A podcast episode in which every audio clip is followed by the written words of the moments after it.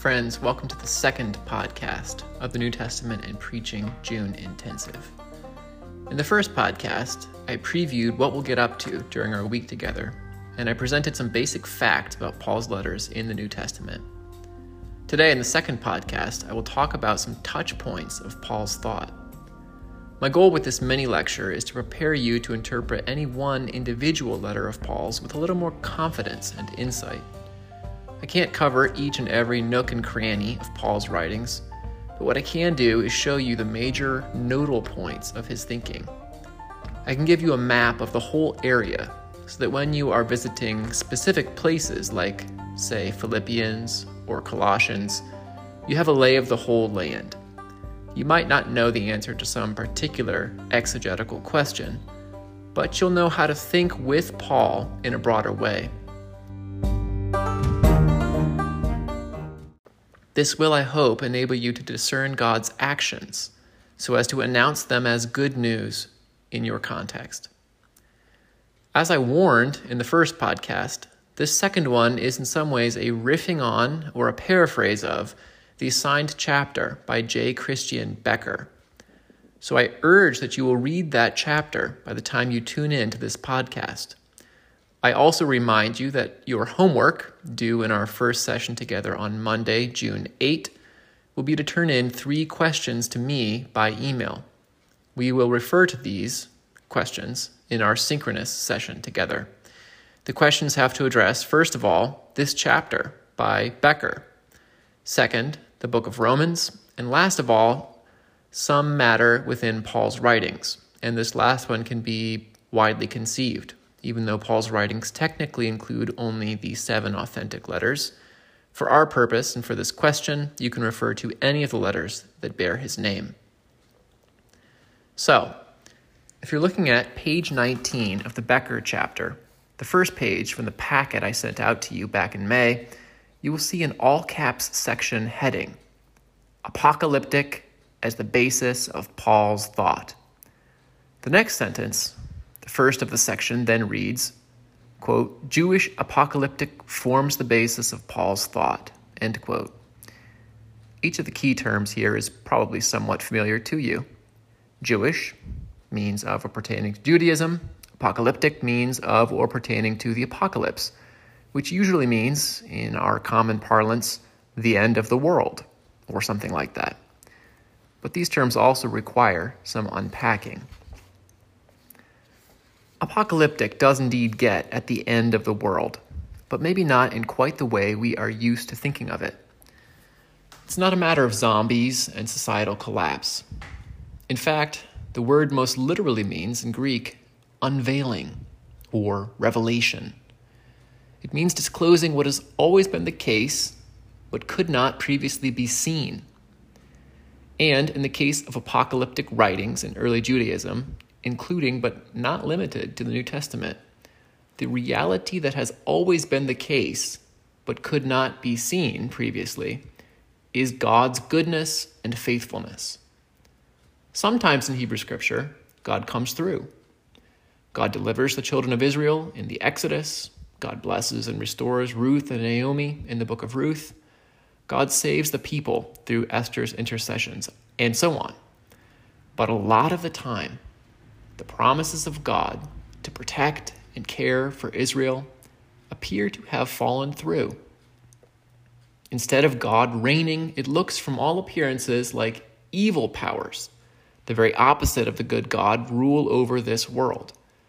Instead of thriving, the people of God experience suffering and persecution. This is a huge theological challenge, and indeed, as Beker says on top page 21, the central question apocalyptic poses is quite clear. Why is faithfulness to the God of the covenant and to the Torah rewarded with persecution and suffering? Apocalyptic, he says, is an attempt to overcome the discrepancy between the harsh realities of everyday life and the promises of God.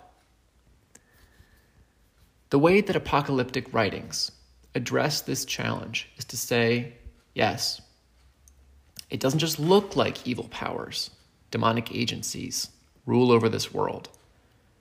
That is actually the case.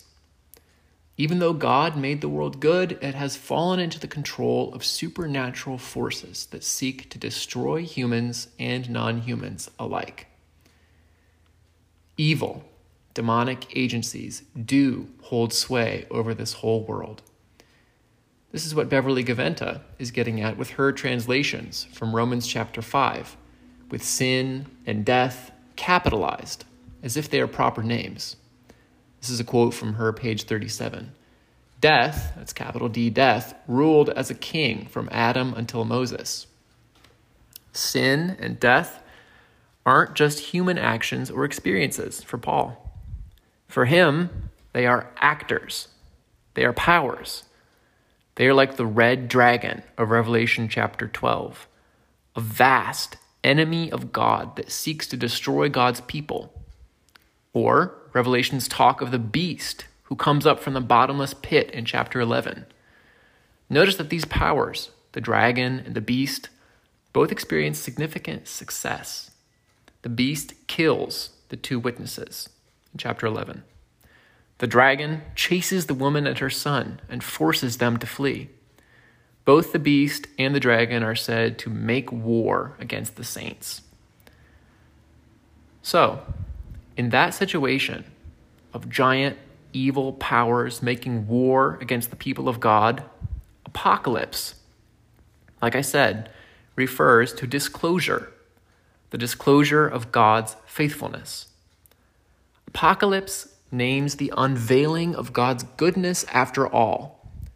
In the face of evil and opposition, God comes through on promise.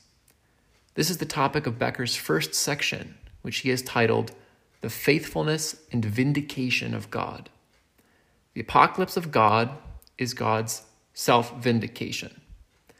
As Beker says on page 22, for Paul, Jesus Christ is the revelation of the Amen of God. This theme can also help us to understand the book of Romans in particular. Beverly Gaventa says Romans 1:16 is the thesis statement of the entire letter. But we must read it together with the verse that follows it.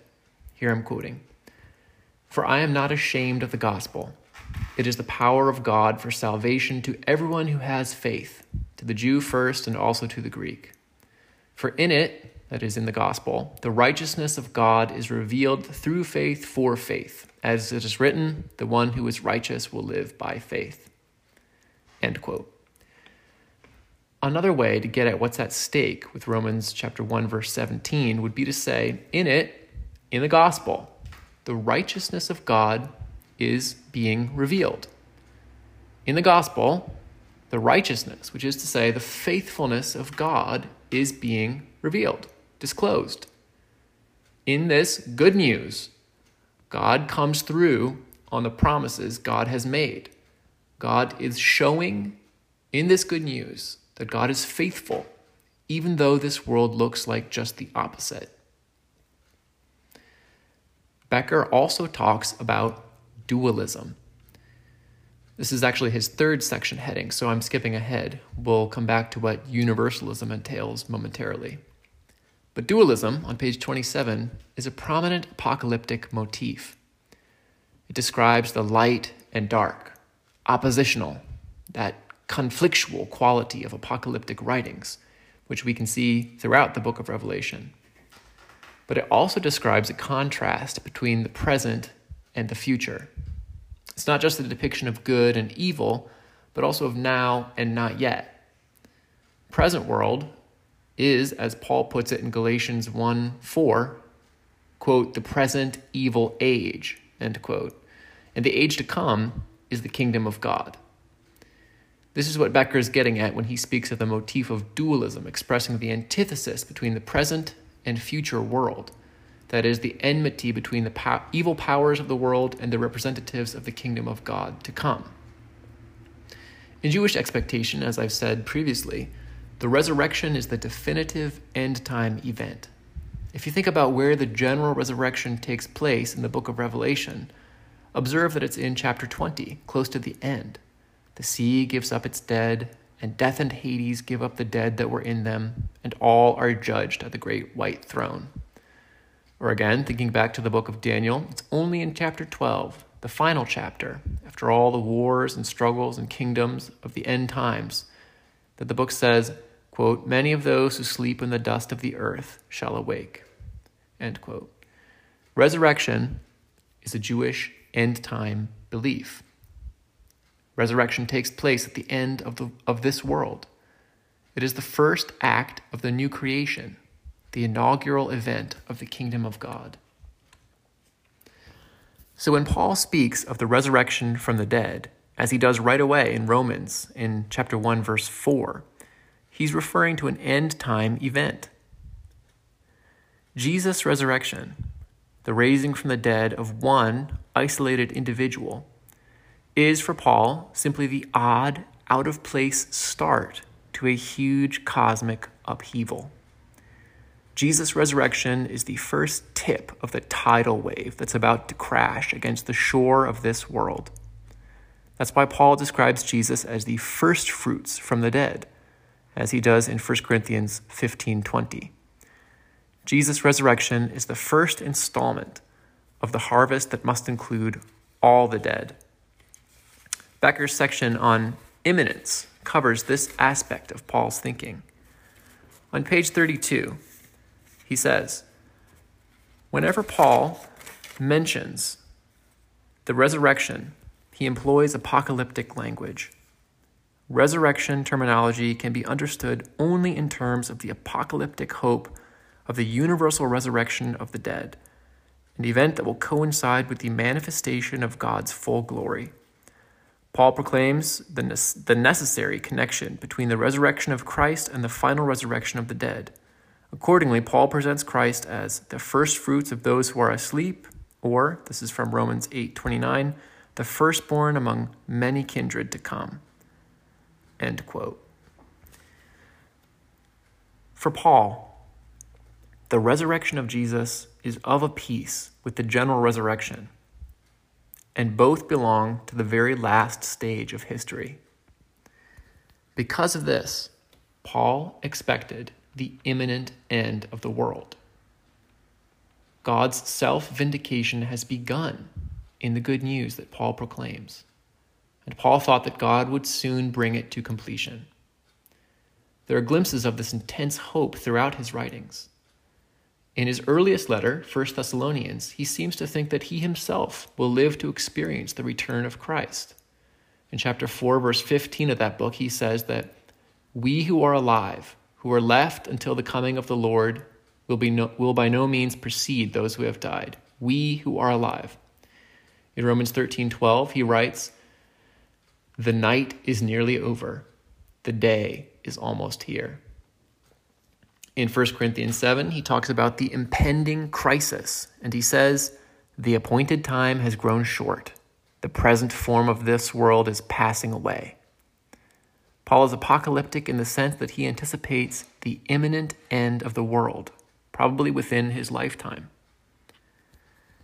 In sum, Paul is an apocalyptic thinker uh, in that he sees this present world ruled over by demonic powers but he is confident that the future world of God is coming soon, and God will prove God's goodness and faithfulness. Indeed, Paul believes that God's self vindication has begun. The resurrection of all humans is already underway in the resurrection of this one unique man, God's Son, Jesus Christ. Finally, as Beker writes at top of page 25, the theme of God's faithfulness and self vindication is closely related to the apocalyptic motif of the universal reign of God. Universalism, I'm still quoting, signifies the depth and cosmic breadth of the vindication of God as the vindication of all creation. God's saving work of defeating the evil powers and of remaking the world will include all creatures. It is a universal vision, as we will see, and perhaps even universalist in the sense that we are more used to hearing about as Christians, that all humans and all creatures will experience God's resurrecting and recreating work. As Paul says in Romans chapter 8, creation itself will be set free from its bondage to decay.